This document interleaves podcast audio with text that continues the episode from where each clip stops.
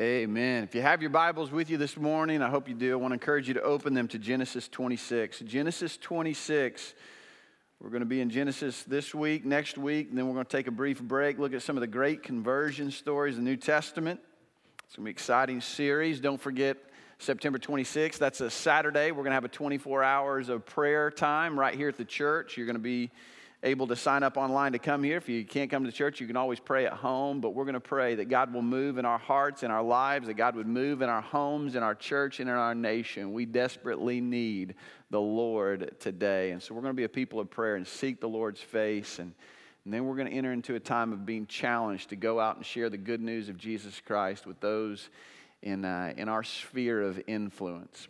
But this morning, we turn our attention to Genesis twenty-six. As you're finding your place there, I do want to welcome the venue service joining us right down the hall, and also uh, Reach Church DeSoto. Reach Church this morning is going to have a baptism after eleven o'clock service. And guess how they do baptism? They take a horse trough and put it right out there in front of the church, right there on Main Street, and everybody gets to see. Isn't that exciting? We're going to celebrate with Reach Church and their opportunity to participate in the ordinance of baptism this morning. But Genesis twenty-six, you know, I, I get a chance to do a good bit of funerals, and oftentimes you, you do these funerals and, and there's no media coverage, there, there there's no press there, and oftentimes there's a, sadly not even a very big crowd, and, and, and in the world's eyes you look at these individuals and you think they're, they're, they're just ordinary. But so often I'm grieved because I know in God's eyes, these people are great.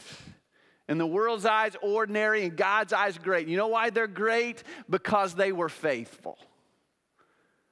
They were faithful as, as husbands and wives, faithful as moms and dads, faithful in their job, faithful oftentimes in their service to their country, but most importantly, they were faithful to Jesus Christ.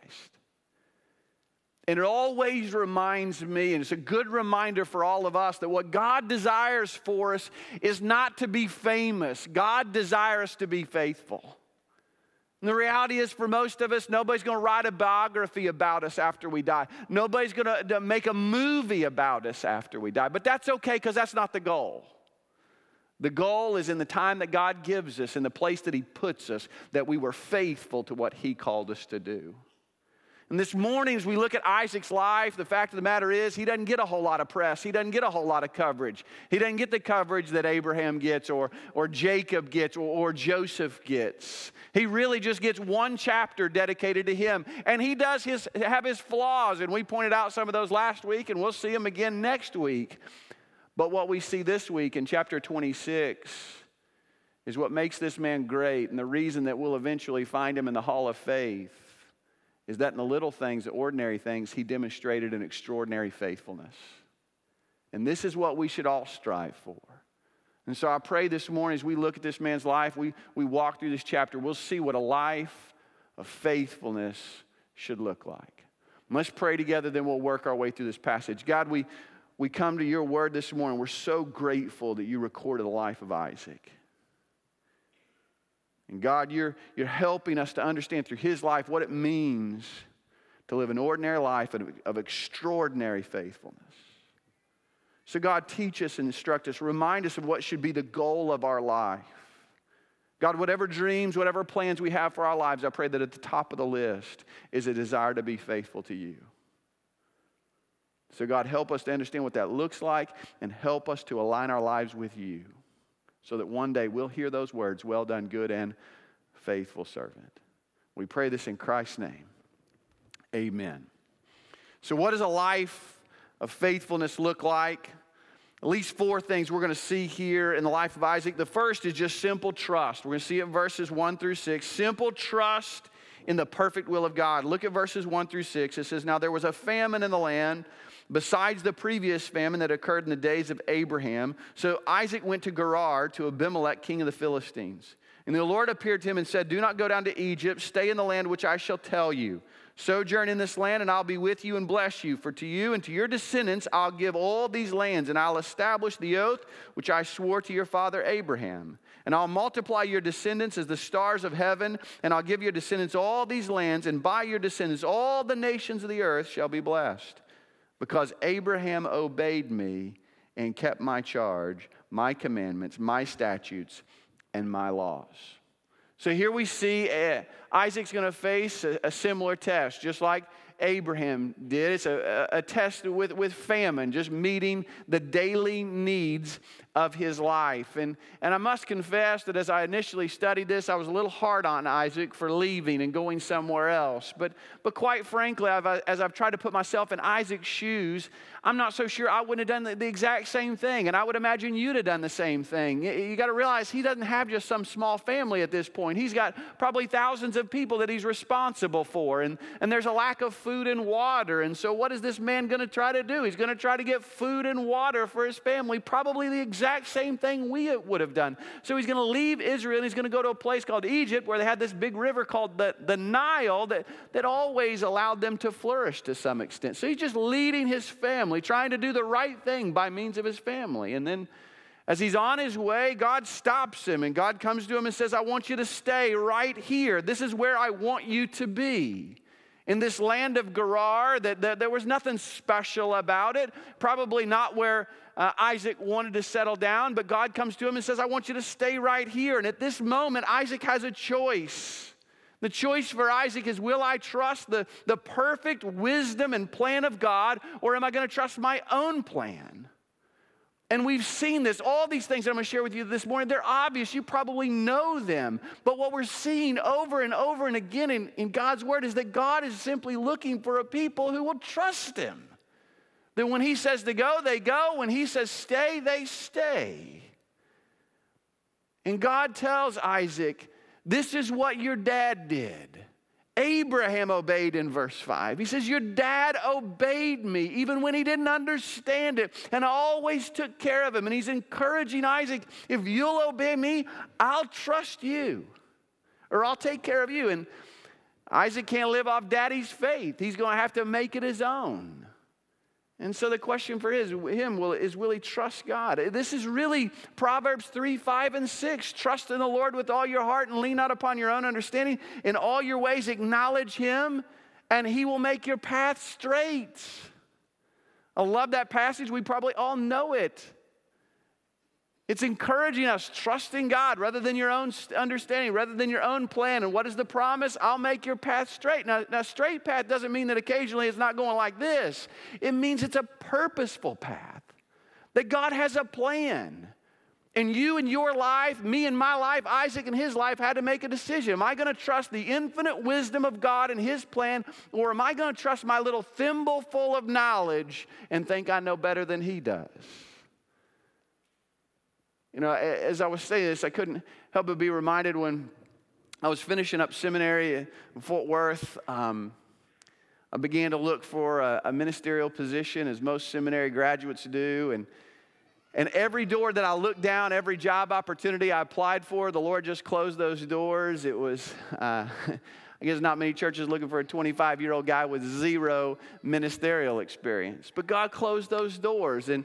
But God did open up another door. There was a door of opportunity that opened to me to work at Xerox as a salesman, to sell copiers. I'm just going to tell you, when I started outside seminary, I didn't say, God, boy, I really want to sell copiers for a living. That's where I'm hoping to go. But God closed doors, and God opened up a door for me to work in sales. And listen, while I didn't understand at the time, and I'll tell you, there was a lot of days it wasn't where I wanted to be, God used it in a profound way to provide for me in faith as we were about to get married. And God taught me some powerful lessons.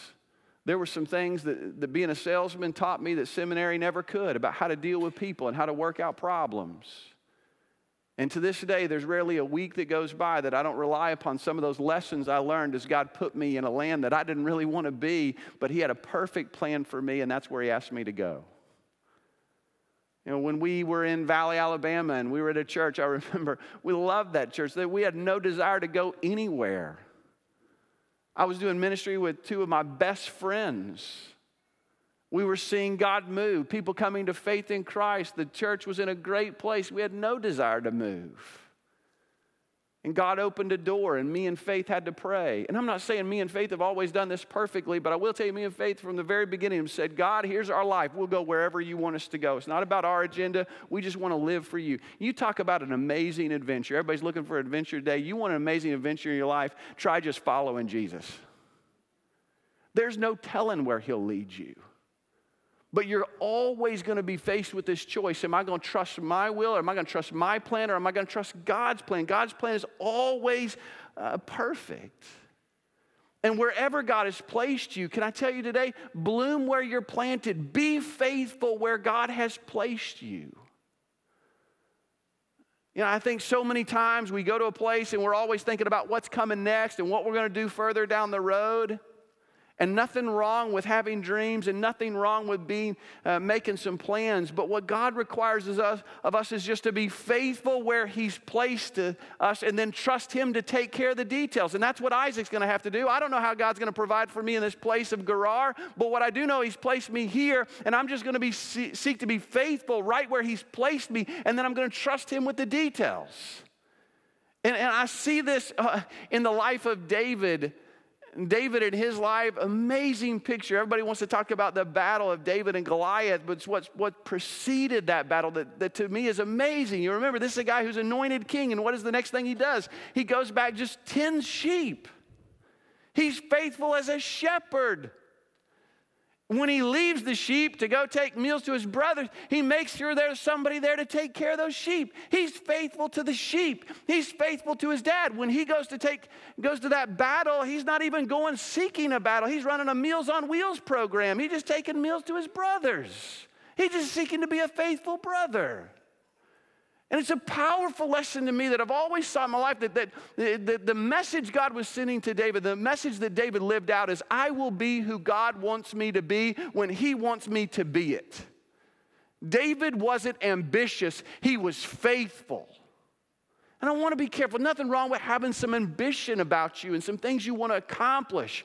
But I'll tell you, the number one goal for your life should not be ambition. It should be faithfulness.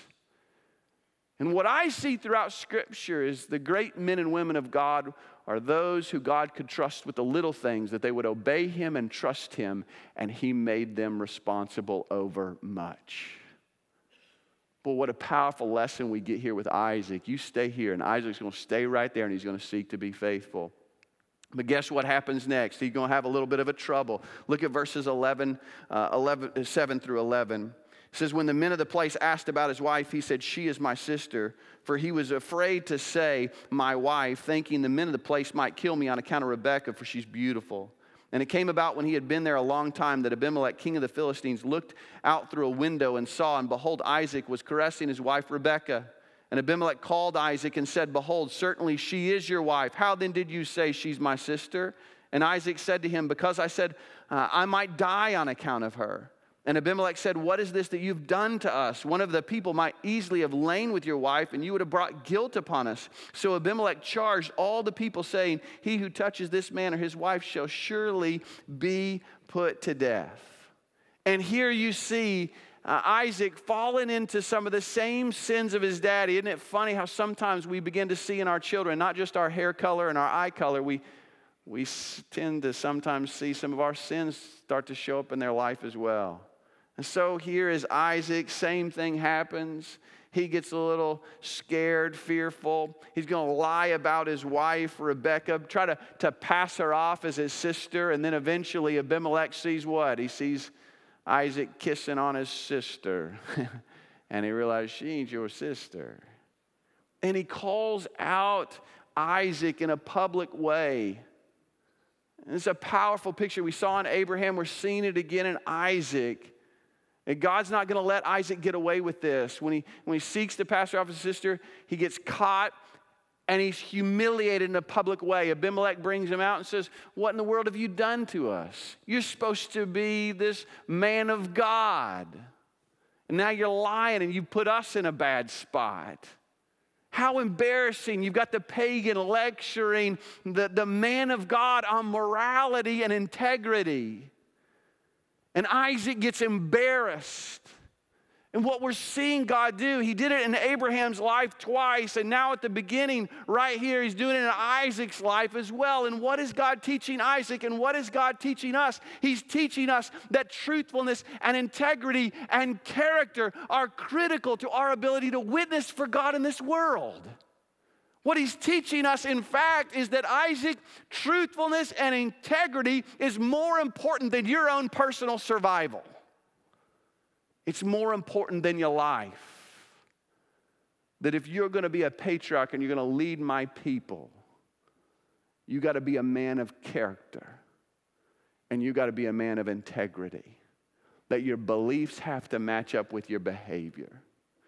You know, I heard a story once of a pastor. He um, he was on his way home, had a long day. He, they were going to have a birthday party for his his daughter that evening, and he was on his way home, and he had stopped off at a mall to get a C D. That's back when you bought C Ds. And so he stopped off at the mall to buy a C D for her birthday, and he, it was a crowded store, and he waited in a long line, purchased the C D, had gone out to his car, gotten to his car, and um, he quickly realized as he was putting things in the seat next to him that, that the cashier, the clerk, had given him too much change. And so right there, he's kind of got a decision. Do I just go on and forget it, or do I go back in? And he just said, I couldn't go on. I had to go back. And so he went back in the store. The line's long. He's realizing I'm probably going to be late for the, the birthday party at this point. But he says, I got to do this. He goes and gets to the end of the line and gets there before the clerk. And he says, ma'am, I just want to let you know you made a mistake. And you gave me too much change, and I didn't want you to have to pay for it at the end of the day. So I want to make this right. And she looked back at him and said, sir, there's no mistake. See, this past Sunday, I was prompted by God to go to church for the first time in a long time. And I opened up the yellow pages and I found your church, and I sat on the very back row. And guess what you preached on? Integrity.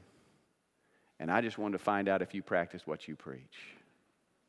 Now, I'm not saying that's the right way to go about things. But it did leave a mark on that pastor's life. That God desires truth in the innermost being. And if we're going to be a witness for him in this world, we've got to be men and women of character. We've got to be men and women of integrity.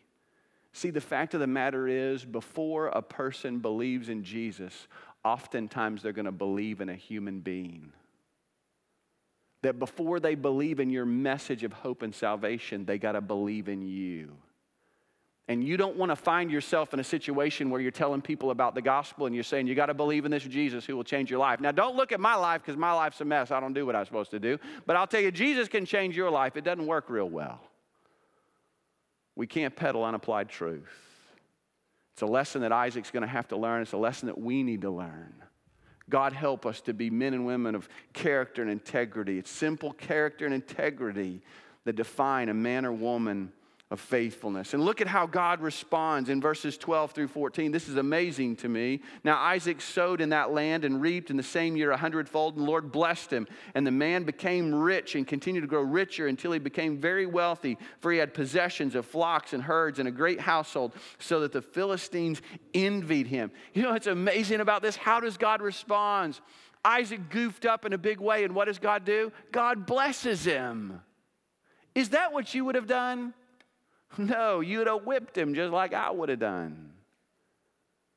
But folks, isn't this amazing? Because I can imagine you've experienced this in your life too.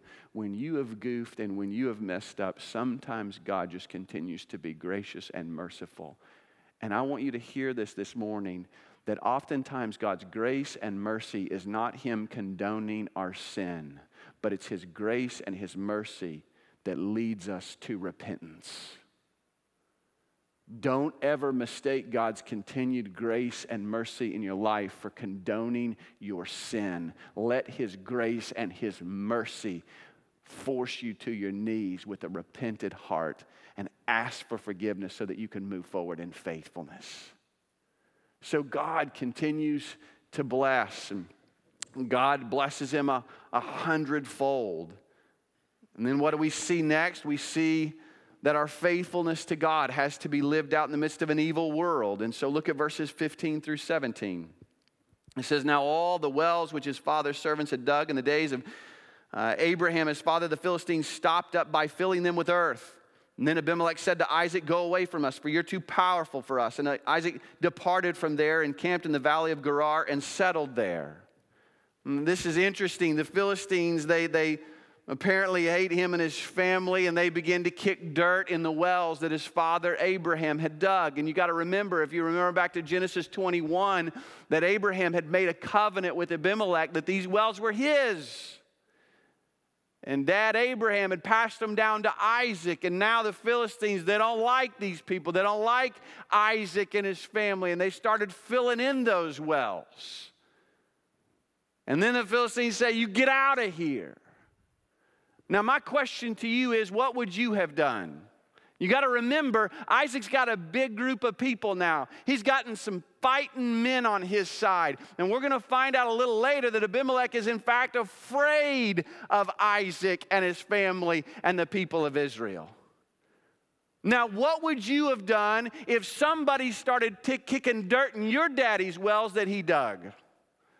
I don't know about you, but I might have gone a little John Wayne on them. You just picked a fight with the wrong guy. How dare you mess with my daddy's wells? I'll meet you out back, and I'm bringing some folks with me. But look at what Isaac does. This is amazing to me.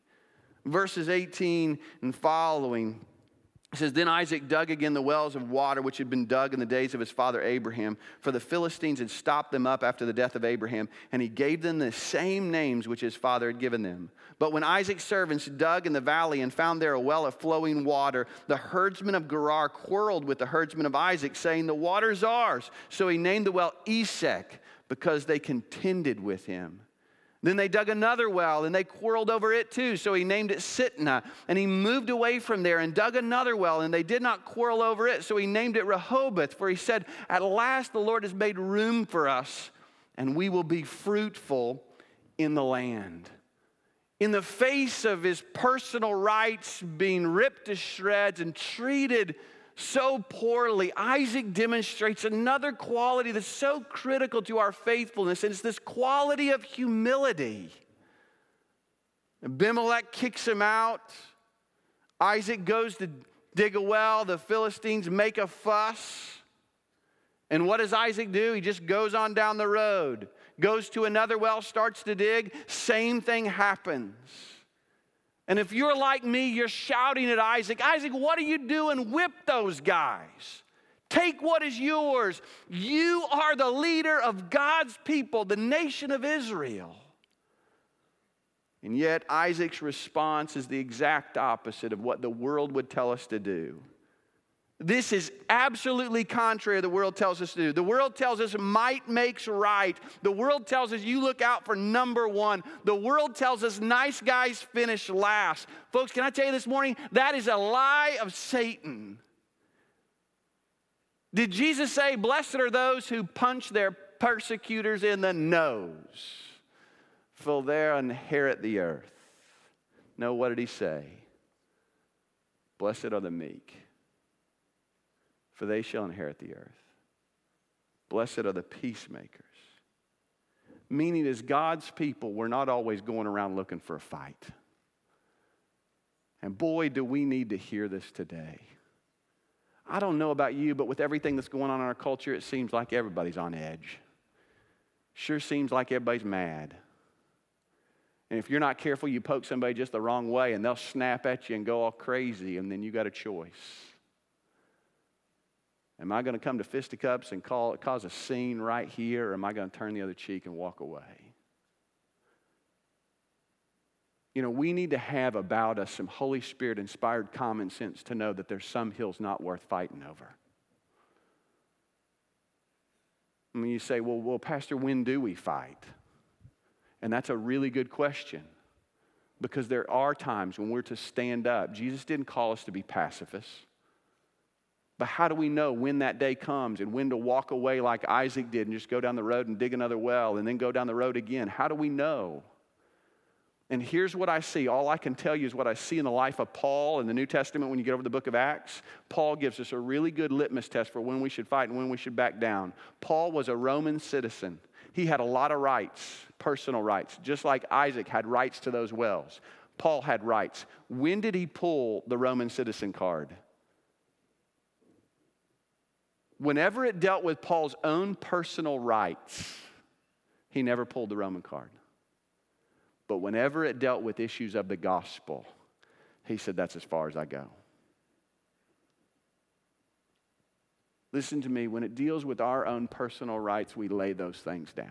When it deals with our own personal preferences, we lay those deals down. But when it becomes an issue of the gospel, then we say that's far enough. That's not always cut and dry. But I will tell you this, in this day and age, I pray that the people of Lenexa Baptist Church are not a people who are known for always quarreling and always fighting and looking for opportunities to pick a fight with somebody, but we're known as peacemakers. And we're known as meek. Meek doesn't mean you don't have any power. It means power under control, a people of restraint and self-control. Well, if you're going to be faithful in this world today, you better learn humility, that it's not always about you. When it's your personal rights, we'll let it go. They can call me names all they want. When it comes to the issue of the gospel and Jesus Christ, my Savior, that's where I got to draw the line. Humility, a key to faithfulness. And then finally, let's look forward.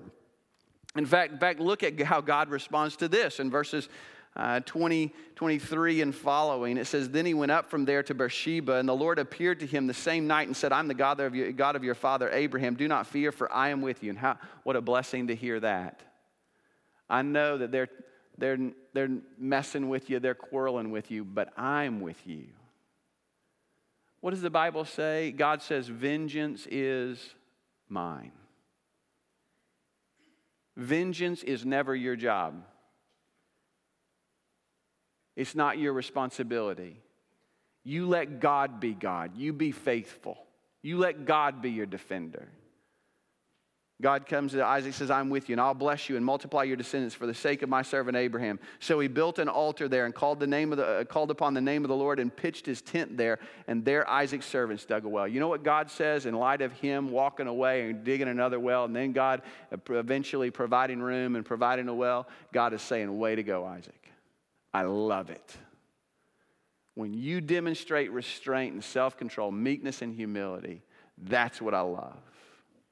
Well, then look on in verse twenty-six. Then Abimelech came to him from Gerar with his advisor, Ahuzeth and Phicol, the commander of his army.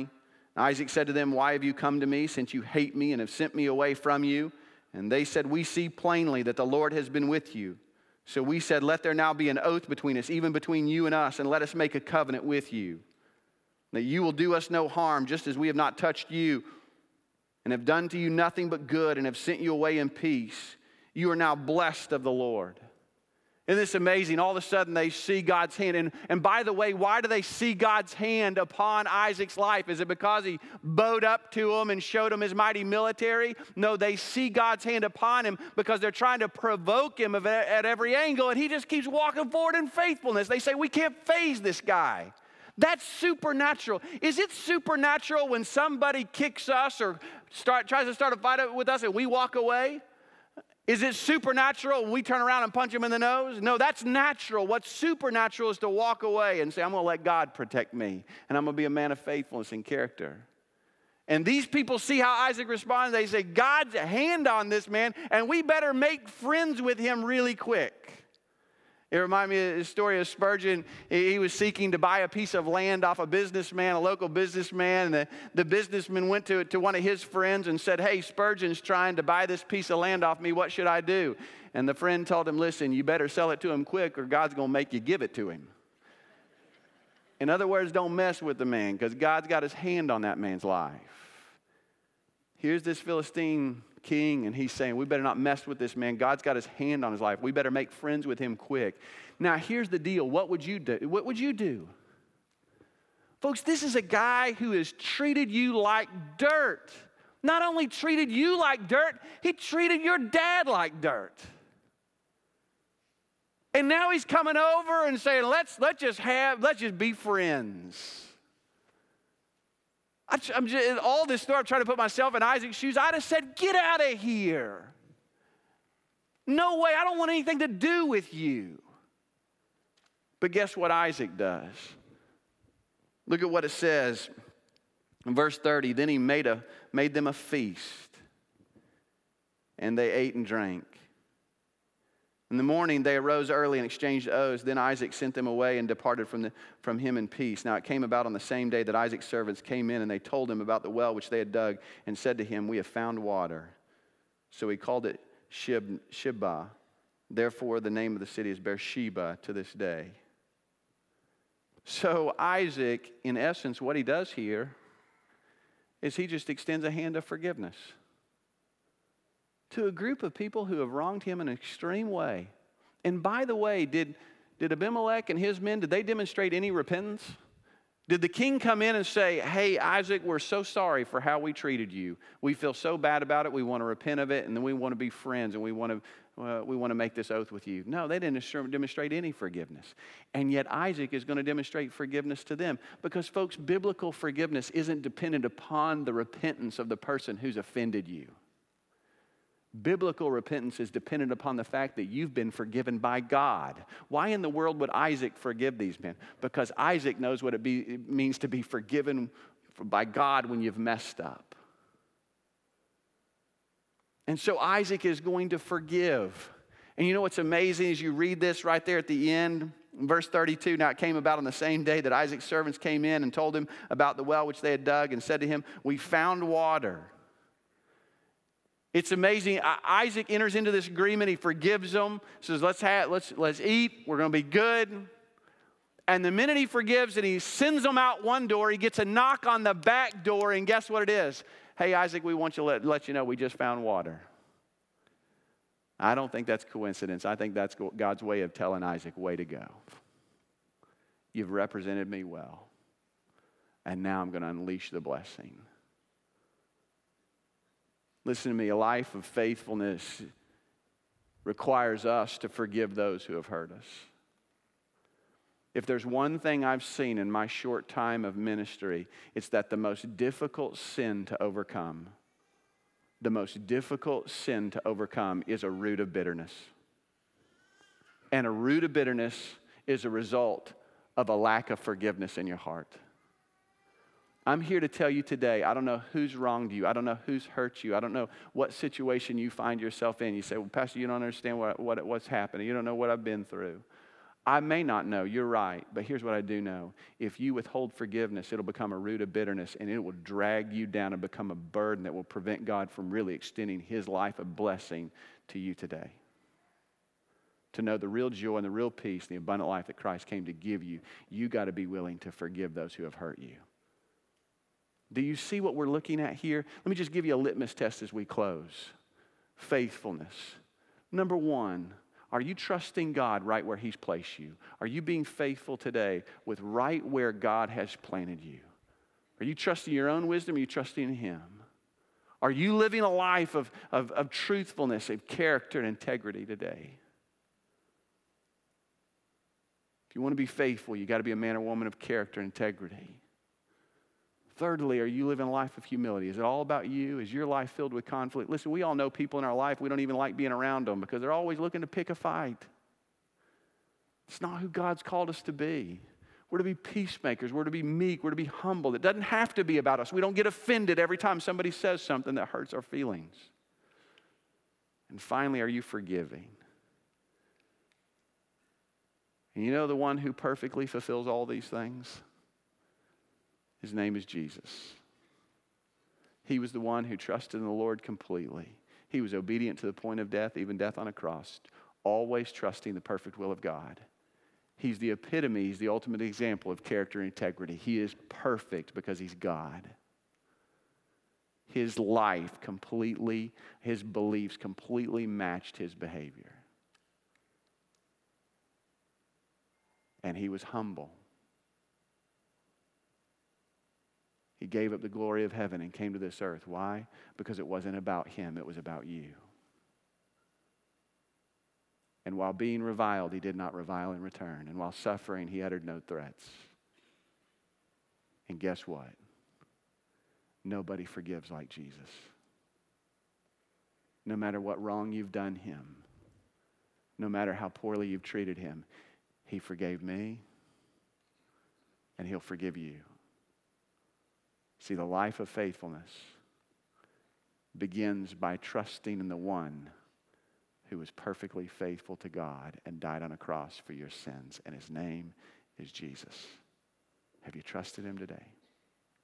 Let's pray together. Father, we, we thank you again that you've recorded the life of Isaac for us to demonstrate to us today in this one chapter what a life of faithfulness looks like. And God, I pray if there's anybody here today that doesn't know salvation through faith in Christ, I pray that they would know the life of faithfulness, a life of true success and, and biblical greatness begins by first placing their faith in Jesus Christ as their only hope of salvation. God, I pray if there's anybody here that's never done that, today would be the day of salvation for them. They would trust in you with all their heart, not leaning upon their own good works, not leaning upon their own wisdom, but knowing today they have no hope apart from Jesus Christ who died on a cross for them.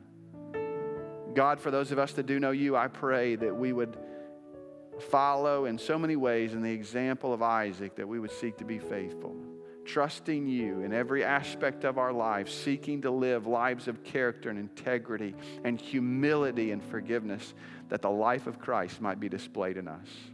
Forgive us and help us, and may your mercy and your grace and your kindness always lead us to repentance. And we pray this in Jesus' name. Amen.